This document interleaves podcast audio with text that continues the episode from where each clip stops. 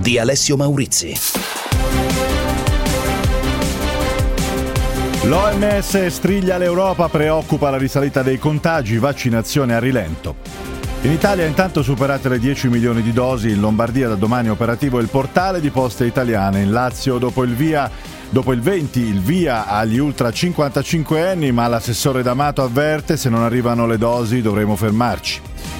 Varato il decreto per il mese di aprile, l'Italia resta rossa o arancione sia alle scuole aperte e al vaccino obbligatorio per i sanitari. Documenti venduti ai russi, resta alta la tensione tra Roma e Mosca. Di Maio è un atto ostile.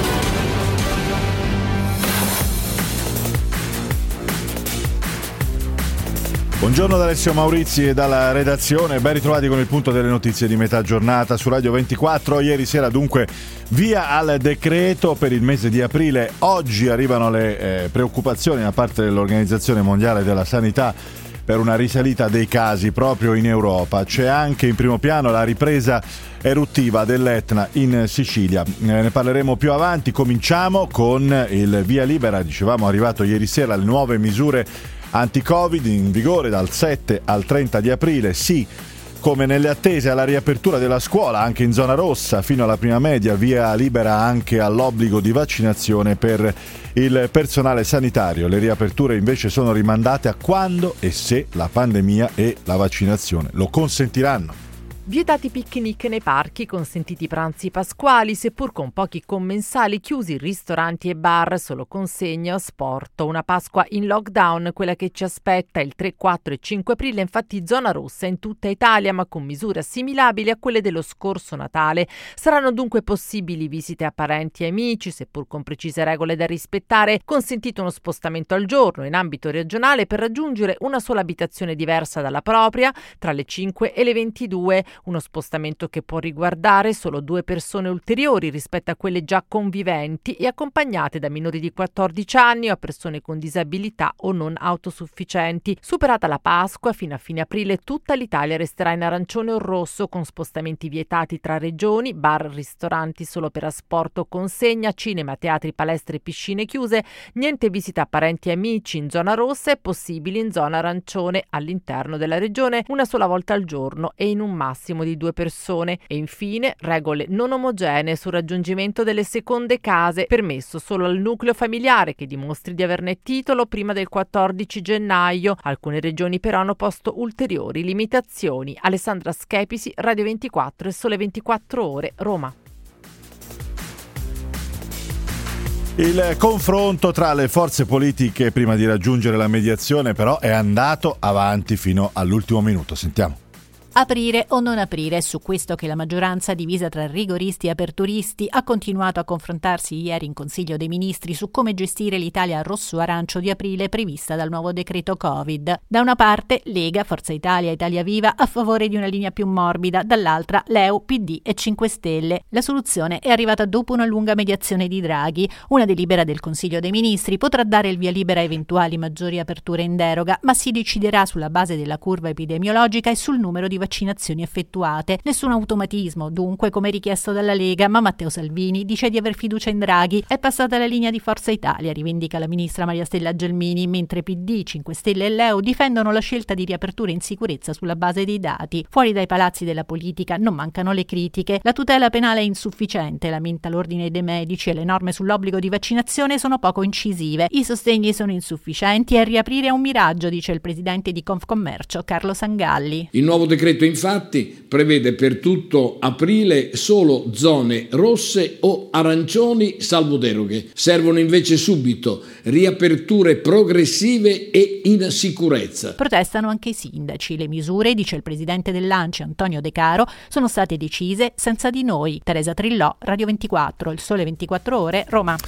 E ora il punto sulla campagna vaccinale. Il portale delle poste per le prenotazioni del vaccino sarà operativo per la Lombardia da domani. Lazio invece annuncia che dal 20 aprile tramite il canale delle farmacie partirà la prenotazione per gli ultra 55 anni. L'Italia supera i 10 milioni di dosi somministrate e da oggi è attivo il sistema informativo nazionale con poste italiane, che farà uscire dall'impasse anche la Lombardia, dove vivono un sesto degli abitanti del paese e che punta a 170.000 vaccinazioni al giorno, come assicurato dalle autorità regionali, che hanno fissato al 12 aprile l'inizio della campagna di vaccinazione di massa, digitalizzando e velocizzando l'intera procedura. Guido Bertolaso, consulente della Regione Lombardia per il piano vaccinale vaccinale. Con l'ente poste andremo a digitalizzare tutto questo sistema. Non riusciremo a escludere completamente la carta, ma probabilmente arriveremo poi a doverne tenere solo una per persona rispetto alle 11 che devono essere compilate oggi. La campagna di vaccinazione sta correndo, spiega il ministro della Salute Roberto Speranza, e dovunque riusciamo a vaccinare vediamo che c'è un crollo del tasso di contagi. Ma nella fascia tra i 70 e 79 anni, denuncia la Fondazione Gimbe, risultano essere stati immunizzati solo 106.000 persone, numeri che in Europa ci pongono in coda alla classifica, avanti solo a Bulgaria, Lituania e Finlandia. Rosanna Magnano Radio 24, il Sole 24 24 ore. E il problema, sentivamo, sono le dosi che continuano a non affluire in Italia come previsto, così l'assessore alla sanità del Lazio, Alessio D'Amato, al microfono di Rosanna Magnano. Noi dobbiamo avere le dosi perché abbiamo le persone prenotate e se nelle prossime 24 ore non riusciamo ad avere le dosi necessarie, purtroppo, nostro malgrado, non siamo in grado di soddisfare le prenotazioni che abbiamo. Noi ogni giorno eh, a Roma e nel Lazio vi sono 27.000 persone che sono prenotate e che hanno il diritto ad avere il vaccino. Come mai questo ritardo secondo lei? Questi vaccini fanno dei giri eh, un po' bizantini perché vengono eh, infialati eh, qua vicino Roma, come sapete ad Anagni. Da Anagni poi arrivano eh, ad Anversa, eh, da Anversa ritornano a Pratica di Mare e poi vengono consegnati, ma sono sempre gli stessi vaccini. Per cui se lo stock italiano potesse essere messo immediatamente a disposizione, noi accorceremo questa filiera di almeno 72 ore.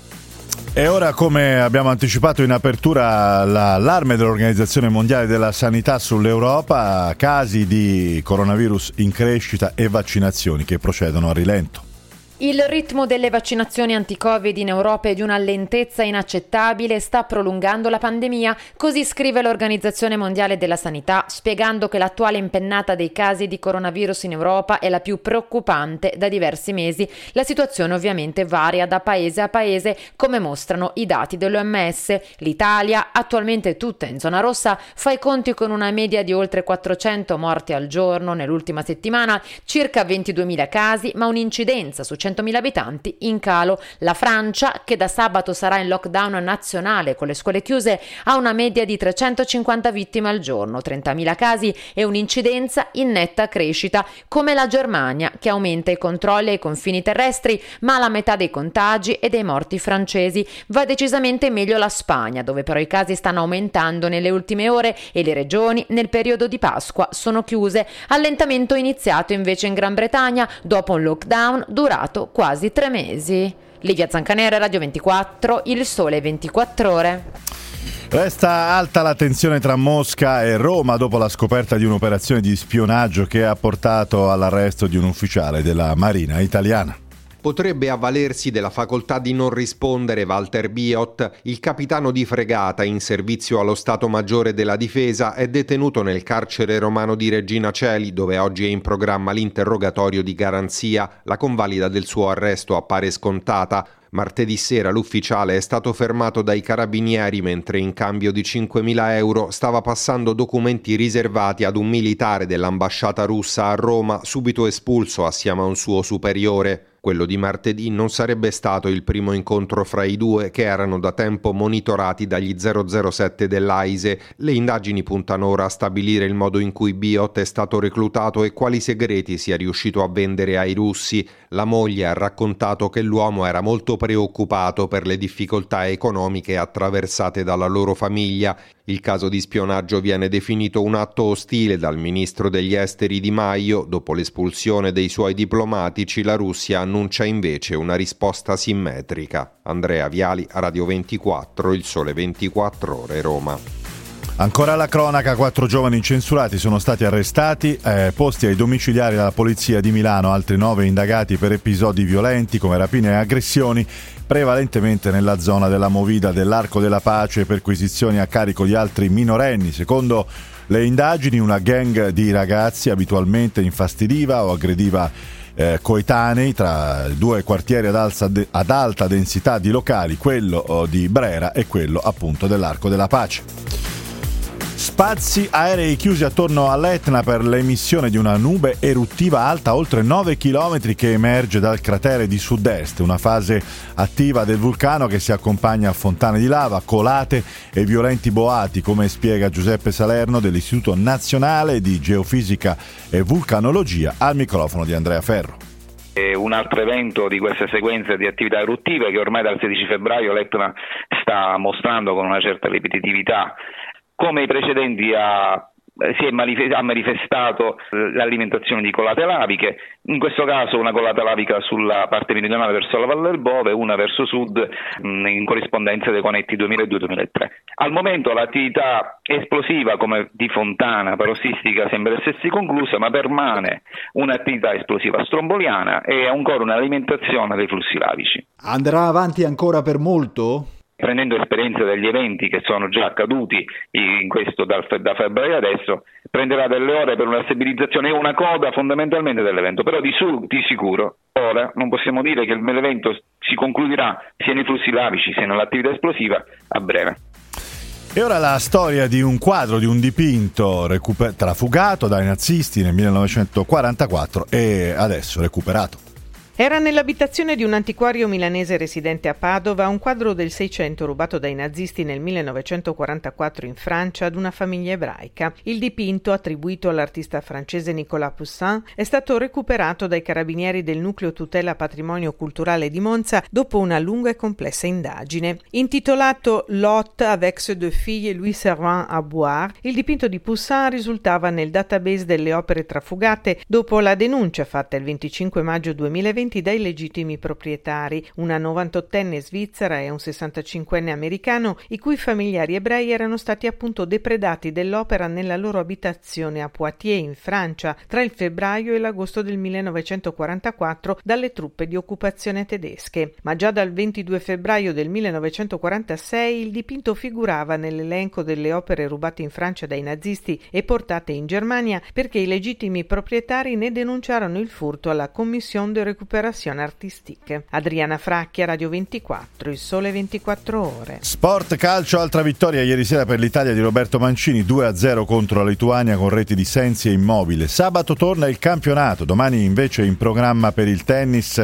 la semifinale del torneo ATP di Miami con Sinner eh, che se la vedrà con lo spagnolo Bautista, ne parliamo ancora eh, tra poco, siamo alla prima pausa di oggi per quanto riguarda effetto giorno 349 238 6666 come sempre per i vostri messaggi, ripartiremo nella seconda parte con il professor Menichetti responsabile tra l'altro della sperimentazione in Italia dei farmaci monoclonali, poi a Venezia per l'annuncio ieri sera a parte del Consiglio dei Ministri finalmente arriva lo stop alle grandi navi nella uh, laguna, uh, tra poco.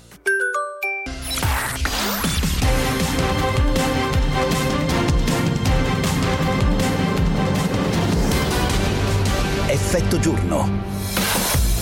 Ecco le notizie di oggi, l'OMS striglia l'Europa, preoccupa la risalita dei contagi, vaccinazione a rilento. In Italia intanto superate le 10 milioni di dosi, in Lombardia da domani è operativo il portale di poste italiane, in Lazio dopo il 20 aprile via agli ultra 55 anni. Varato il decreto per il mese di aprile, l'Italia resta rossa o arancione sia alle scuole aperte al vaccino obbligatorio per i sanitari. Stop alle grandi navi nella laguna di Venezia, lo ha deciso il Consiglio dei Ministri di ieri, via al concorso di idee per un nuovo scalo, ne parliamo tra poco.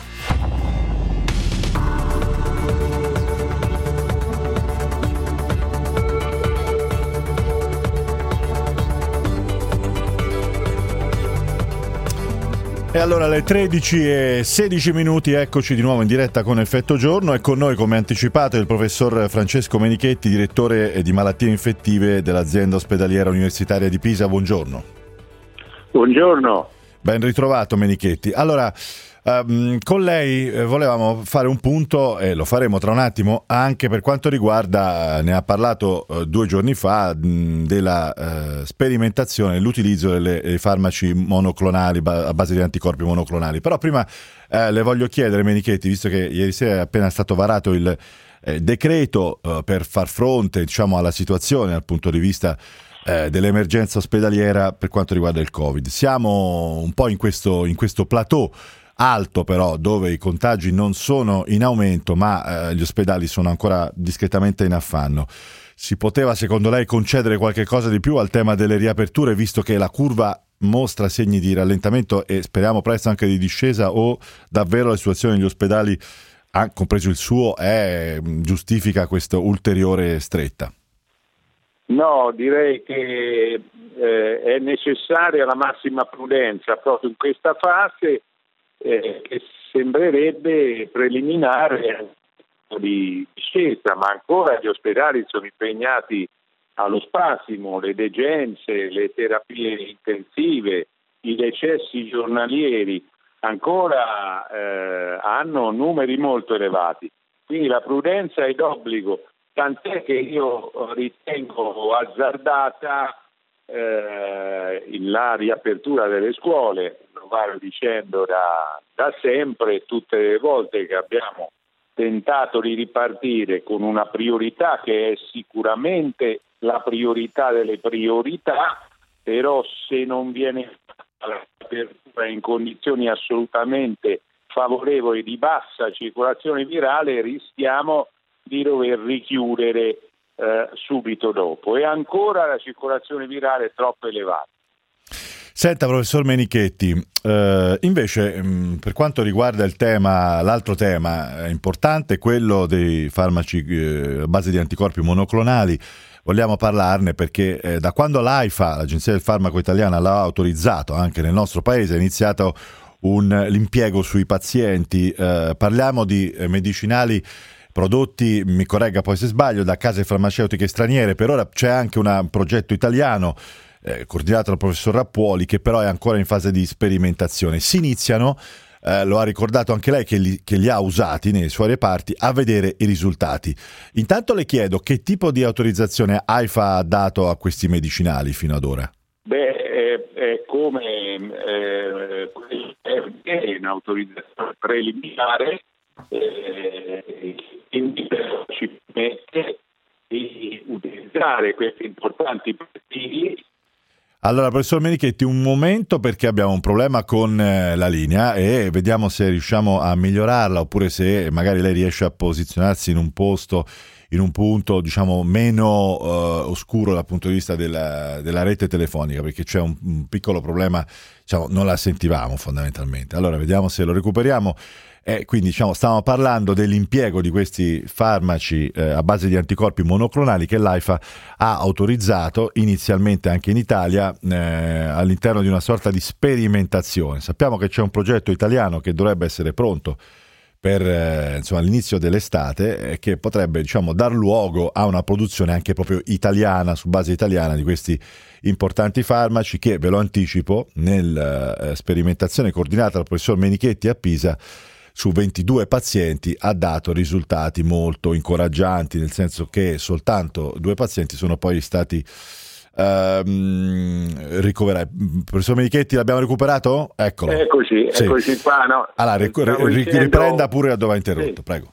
Sì, dicevo, sono presidi importanti, sono ancora in fase di, di sperimentazione clinica, pur essendo già autorizzati AIFA, sono due prodotti stranieri, i cocktail di Eli Lilly eh, e il cocktail Regeneron Roche, quello usato da Trump, eh, sono la terapia eh, che se usata tempestivamente in pazienti a rischio di Covid grave può eh, prevenire lo sviluppo della malattia, la necessità del ricovero, le complicanze e in ultima analisi anche il decesso, un'autentica terapia eh, profilattica laddove ecco, eh, la, la, la, pratica clinica che abbiamo avviato confermerà eh, le, le, speranze. Noi siamo partiti già con 20 pazienti trattati con i monoclonali autorizzati da AIFA e altri 20 nell'ambito di una sperimentazione eh, di un cocktail nuovo monoclonale di AstraZeneca e stiamo attendendo eh, il monoclonale singolo di Toscana Life Science. Quello italiano, Napoli, quello italiano sì. faceva riferimento. Senta, questi pazienti, ecco, che risultati ha ottenuto diciamo, su questi pazienti? Lei ha detto che sono diciamo, risultati molto incoraggianti. Diciamo che eh, è forse una, una, un'enfasi eccessiva eh, la interpretazione del mio pensiero. Eh, di, finora abbiamo dovuto ricoverare un solo paziente, ecco, questa è l'essenza delle, dell'evidenza, ma sono passati talmente pochi giorni, siamo partiti il 9 di marzo, quindi eh, abbiamo appena eh, avviato questa fase sperimentale, i dati sono del tutto preliminari. Quello che possiamo dire, sì. senz'altro, che eh, ci muoviamo in, una, eh, in, un contesto di ampia prevalenza di varianti virali, mm, perché da noi abbiamo l'87% di variante inglese e un 4% di, di uh, variante brasiliana. E allora nei confronti della variante inglese i monoclonali eh, che stiamo utilizzando paiono essere eh, pienamente efficaci. Questa Forse è una buona notizia. Ecco, questo è un dato che, un po' che, che, che ricalca il discorso del svaco di vaccini, no? perché anche sì. nei confronti dei vaccini si dice che le varianti, almeno l'inglese, siano quelle. Nei confronti della variante brasiliana si perde un po' di efficacia, ma non è un effetto tutto o nulla on off, quindi anche un'efficacia parziale okay. può essere di qualche utilità. Di qualche utilità. Senta, professor Menichetti, le voglio chiedere anche eh, di fare un ulteriore passo, diciamo, indietro, perché ci eravamo sentiti l'ultima volta a proposito eh, di un'altra importante cura, quella a base di plasma dei pazienti guariti, di cui lei aveva eh, coordinato una sperimentazione no? eh, e ci aveva diciamo, sì, dato esatto. conto. Lo, lo, protocollo tsunami. Protocollo tsunami ci aveva detto a questo punto io ho passato, mi perdoni il gergo, la palla all'Istituto sì. Superiore di Sanità che deve continuare a, a coordinare lei questa, questi esperimenti su, diciamo, su, tutto il territorio nazionale, diciamo, negli ospedali, ma lei ha più avuto notizie perché sembra sì, che siano perse un po' le tracce. Concluso, oggi abbiamo proprio alle 15 la riunione col comitato scientifico, esamineremo insieme i risultati e poi saremo, come dire, anche nelle condizioni di condividerli mm. eh, con i media. Faccio, eh, segnalo insomma un dato importante, l'FDA americana il 9 di marzo ha rinnovato una autorizzazione eh, in uso emergenziale del plasma convalescente eh, ad alto titolo in fase precoce dell'infezione Covid. Quindi eh, c'è ancora fiducia in questo presidio eh, se utilizzato in modo corretto. Specifico. Io ricordo che, mm. esatto, che il plasma è il, in qualche modo il padre dei monoclonali, perché i monoclonali che utilizziamo sono sintetici, ma sono stati identificati dal plasma dei convalescenti e poi riprodotti in laboratorio.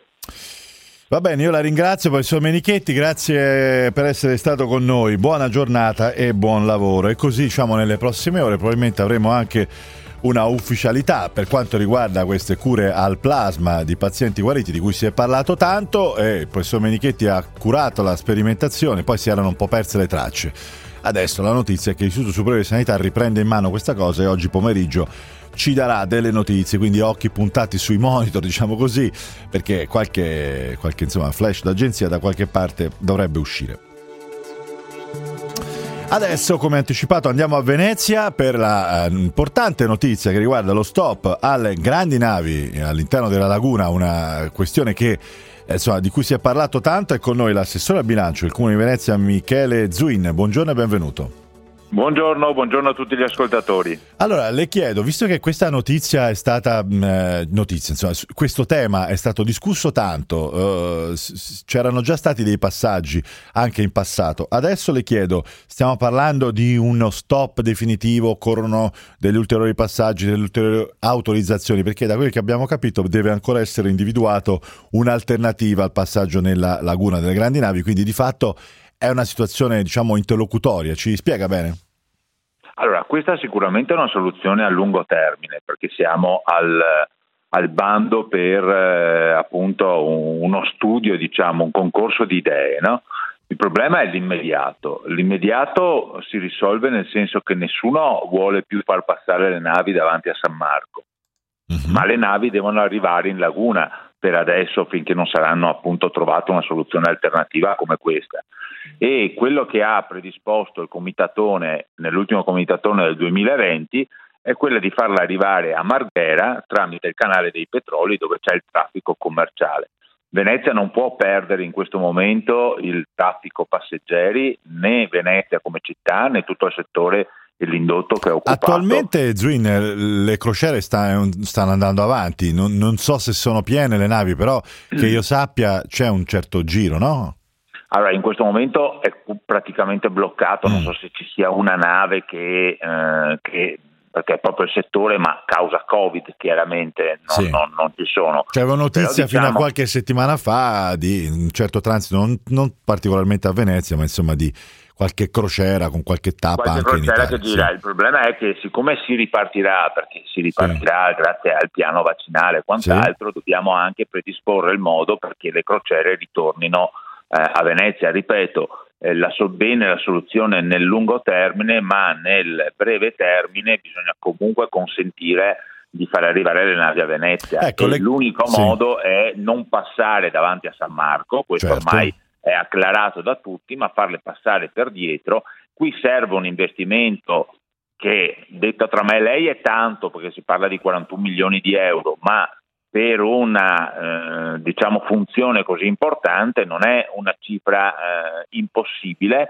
ma consentirebbe di attrezzare Marghera per appunto farle arrivare dove c'è oggi il porto commerciale e per le navi più piccole di farle arrivare in marittima. Perché bisogna scavare bisogna, bisogna un po' scavare il canale. Scavare il canale per consentire che queste navi hanno chiaramente un, uh, pescano molto in profondità. Assessore, le chiedo soltanto questo, se questa soluzione, diciamo, questa soluzione di lungo periodo, eh, quindi niente più grandi navi in laguna, un percorso alternativo che faccia sì che le eh, crociere non abbandonino possibilmente, ma io credo che cioè, Venezia ha un'attrattiva uh, così alta che dovrebbe andare al di là no, della possibilità di fare diciamo, l'inchino, di avvicinarsi così a Piazza San Marco. Se questa comunque è una soluzione che secondo lei è condivisa da tutta la città, dagli operatori, agli abitanti, l'amministrazione, eccetera.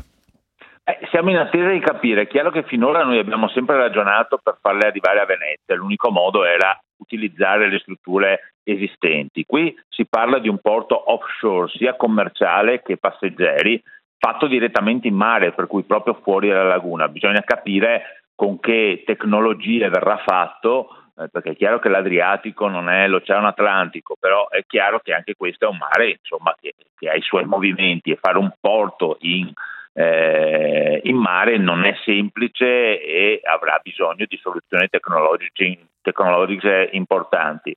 Bisogna capire come verrà fatto. È chiaro che noi eh, se questa è la posizione la, la, la, la, rispettiamo, l'importante è non perdere nel breve e medio periodo il traffico passeggeri. Assolutamente. Grazie Assessore, grazie all'Assessore grazie di Venezia. A voi, grazie a tutti gli, gli ascoltatori. Grazie. Buona giornata e buon lavoro. Siamo alla seconda pausa, 13.30, torniamo subito dopo, 349 238 6666 per commentare i fatti di oggi. Andremo in eh, Spagna, paese dove da oggi è obbligatorio l'uso della mascherina in tutti i luoghi pubblici all'aperto anche in spiaggia, direte voi, sì, in spiaggia, perché gli spagnoli effettivamente in spiaggia ci vanno e cercheremo di capire il caso Spagna tra poco.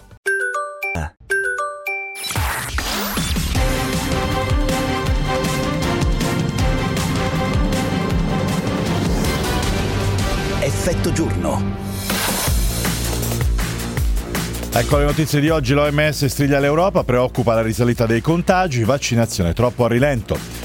Italia ha intanto superato le 10 milioni di dosi, in Lombardia da domani è operativo il portale di poste italiane e Lazio annuncia dal 20 aprile via agli ultra 55 anni.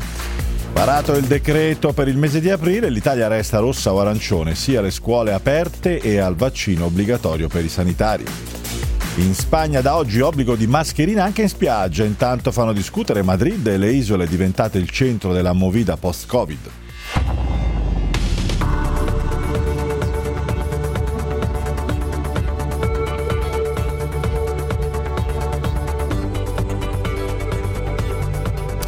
Eccoci qua, eccoci qua alle 13.35 minuti, cari ascoltatori, ben ritrovati in diretta con Effetto Giorno, i vostri messaggi al 349 238 6666, c'è già un'aria un po' di vacanza, siete un po' distratti, eh, non è che avete scritto molto, non è, vi siete esibiti in, in, in grandi messaggi. No, c'è un ascoltatore che fa una domanda e chiede...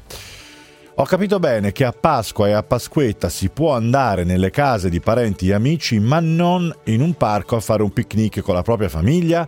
Ma che regola è? Puoi spiegare meglio? Allora, grazie. Ehm, ci, sì, diciamo che è difficile mh, mm, dare una risposta in questo caso. Da quello che abbiamo capito, eh, eh, c'è, diciamo, in alcune città c'è un'indicazione, per esempio a Milano, che i parchi sono chiusi nei giorni di Pasqua, più chiusi ancora di quello che sono adesso. Adesso non sono chiusi, ma non si può andare nelle aree gioco attrezzate, eccetera, eccetera. Quindi bisogna controllare comune per comune e capire perché la zona rossa effettivamente potrebbe anche prevedere questo, mentre invece la possibilità di ricongiungersi con eh, in, in, certe situazioni con il familiare il giorno di Pasqua è previsto al chiuso.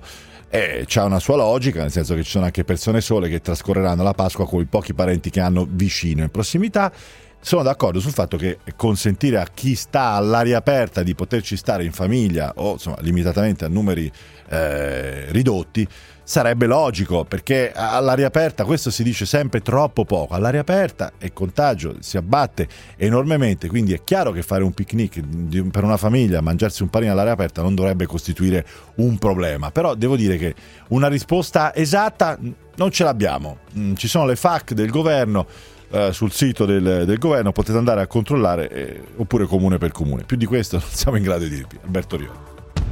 Il punto di Alberto Orioli. Uno studio dell'Università Tor Vergata ci avverte che se la campagna vaccinale avrà ritardi, saranno guai per il PIL. In particolare tre mesi di frenata nella campagna per la somministrazione delle dosi possono costare 200 miliardi in due anni. Vale la pena di ricordare che il PIL dell'Italia oggi vale un po' più di 1680 miliardi. C'è un altro dato però che conta, se la campagna vaccinale va a buon fine, e magari trova anche una qualche forma di accelerazione, il PIL di certo ne avrà un grande vantaggio, anzi troverà il modo di rimbalzare. La crescita per quest'anno è accreditata tra il 3,5 e il 4,5%, tassi vicini al 5% sono incrementi da miracolo economico anni 60. Ma è chiaro che si parte da una perdita forte dovuta alla pandemia e quindi che il PIL italiano oggi è tornato indietro a quello di 23 anni fa. Ma la capacità di reazione è un test rilevante, anzi è il vero test del grado di forza di un paese, naturalmente. Se i tempi delle vaccinazioni saranno rispettati, non è da escludere un rimbalzo che possa anche superare le migliori aspettative. Non dobbiamo dimenticare che nel terzo trimestre dello scorso anno il PIL fece un balzo superiore al 16% e nessuno l'aveva previsto. È l'imprevedibilità del calabrone italiano che vola anche se non potrebbe. L'importante è stringere i denti ancora per qualche settimana.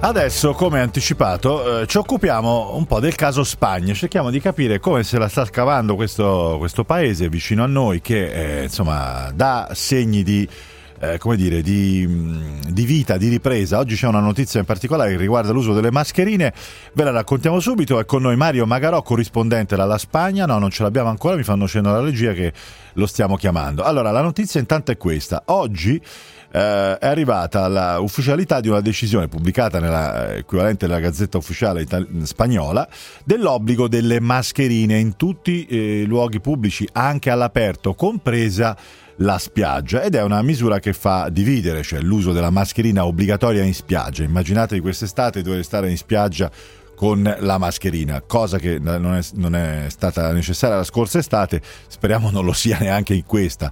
D'altra parte c'è da dire che adesso siamo ad aprile e in Spagna si parla di spiagge, cosa che in Italia non è assolutamente consentita. Ce l'abbiamo Mario Magarossi, eccolo qua, corrispondente alla Spagna. Ciao Mario, ben ritrovato. Ciao Alessio, buongiorno, buongiorno a tutti. Allora, eh, cominciamo però un attimino da, dal quadro complessivo, no? perché effettivamente guardando i dati, Mario, eh, si vede come la Spagna, e ti domando anche come viene analizzata questa cosa, come viene spiegata, come sia riuscita la Spagna Uh, con le aperture che riguardano le isole, che riguardano Madrid, il caso Madrid adesso ne parliamo, dove si parla di folle più o meno festanti che insomma in qualche modo stanno recuperando spazi di libertà con un ritmo di vaccinazione paragonabile a quello italiano. Eh, si è riuscito a controllare così il numero dei contagi perché i contagi sono scesi, le vittime sono, i decessi sono molti meno rispetto a quelli eh, dell'Italia. Qual è il quadro diciamo, generale della Spagna in questo momento? Il quadro generale attualmente fa registrare un aumento per la verità del numero di contagi, soprattutto per quanto nelle ultime due, due settimane in sostanza si, si, segnala un aumento del numero di contagi in tutte le comunità autonome spagnole, ad eccezione della Galizia e della comunità, e della comunità valenziana. Questo perché? Perché eh, Madrid in primis, la comunità di Madrid o anche le, le Baleari, soprattutto durante la settimana di Pasqua, hanno, hanno in sostanza aperto, aperto, le frontiere, quindi stanno arrivando eh, più, turisti, più turisti stranieri. Le Baleari in questa settimana sono state letteralmente invase da turisti tedeschi, creando anche enormi polemiche per quanto riguarda la gestione interna del, del governo di, di, Angela, di, Angela, Merkel. E sostanzialmente nelle, nelle, ultime due settimane si parla di eh, oltre 8.000 persone ricoverate negli ospedali per Covid, 1.800 in, in terapia intensiva e stando sempre i numeri, dati snocciolati dal Ministero della Sanità spagnola, le due comunità più problematiche da questo punto di vista, le comunità autonome, sono Madrid che ha fatto registrare circa 18.000 nuovi casi e la Catalogna con, con 15.000. Quindi in sostanza nelle ultime due settimane rispetto a un miglioramento nei dati che era stato effettivamente registrato nelle, nelle, nelle, nelle settimane precedenti, c'è da registrare un aumento del numero, un aumento del numero di contagi che inevitabilmente sta preoccupando le autorità, però le ciò locali. nonostante, eh, se abbiamo letto bene, la mh, mm, Presidente della Comunità di eh, Madrid eh, difende il, per esempio l'orario del coprifuoco eh, eh, spostato di un'ora in avanti. E anche un po' la decisione di fare di Madrid come dire una città che tenta in qualche modo di ripartire con ristoranti aperti a cena, qualche teatro, qualche cinema eh, parlando per esempio di una struttura diciamo, ospedaliera sanitaria che si è rafforzata, anche se ci stavi appena ricordando che molti dei casi si concentrano proprio nell'area di Madrid. Come, come, come viene conciliata questa, questa situazione, Mario? Quella di Madrid è una situazione estremamente tesa. In primis bisogna fare una considerazione di livello politico ovvero Madrid, la comunità di Madrid è in mano in sostanza al Partito Popolare, il presidente Isabella Ayuso del Partito Popolare sì. e da mesi, da quando in sostanza è scoppiata la pandemia, si contrappone alla gestione sanitaria, alla gestione dell'emergenza sanitaria gestita dal governo centrale e questo mi, mi ci ricorda qualcosa diciamo così no? da lontano ma insomma anche da vicino ecco.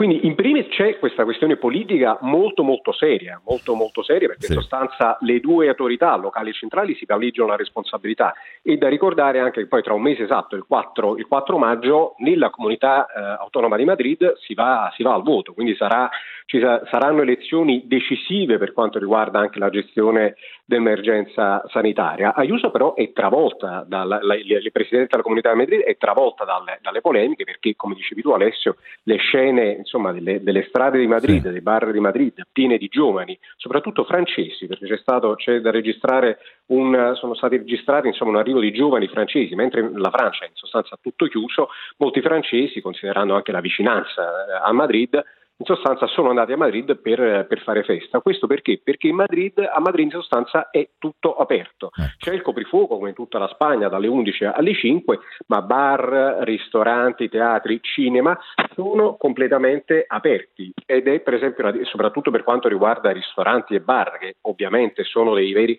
veri e propri focolai potenziali per quanto riguarda la trasmissione del Covid, c'è da registrare per esempio un'enorme differenza con la Catalogna, l'altra grande comunità autonoma della Spagna, in primis per quanto riguarda la, il numero di popolazione. Qui in Catalogna, ad esempio, fino alle, sì. alle 5 è consentita l'apertura di bar e ristoranti, ma dalle 5 in Stop, poi è tutto, tutto fermo. chiuso.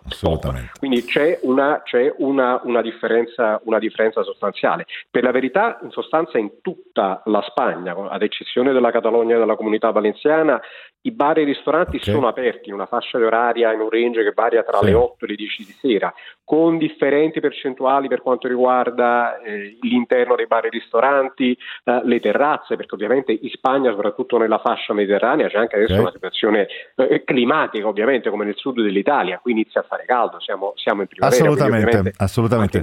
Devo, devo, chiudere Mario, grazie Mario Magarò dalla Spagna, il corrispondente, grazie per questo racconto. Il caso Madrid, secondo me se ne parlerà ancora. Vedremo se faranno marcia indietro oppure no. Facciamo un piccolo passo nel pomeriggio sportivo velocissimo con Carlo Genta perché siamo un po' di corsa. Carlo, eh, guardando soprattutto a domani, perché oggi che succede? Poco. Oggi, oggi succede poco, quasi nulla nel pomeriggio sportivo, però parleremo di quello che è successo ieri, ieri, perché c'è anche il caso Italia oltre al caso Madrid, perché il caso Italia racconta la nazionale italiana di tre partite altrettante vittorie, tutte per 2-0 sulle qualifica- nelle qualificazioni ai mondiali. Però c'è anche il caso Sinner, ecco. eh, Sinner 19 anni, semifinali di un Master 1000 a Miami e questa è una grandissima impresa, che stiamo botta, parlando domani. di 19 anni. Domani si gioca, sì. Bellissimo. Grazie Carlo, grazie l'appuntamento con te dopo il giro delle 14. Tra un attimo siamo con Giulia Crivelli, Effetto Mondo, tra poco.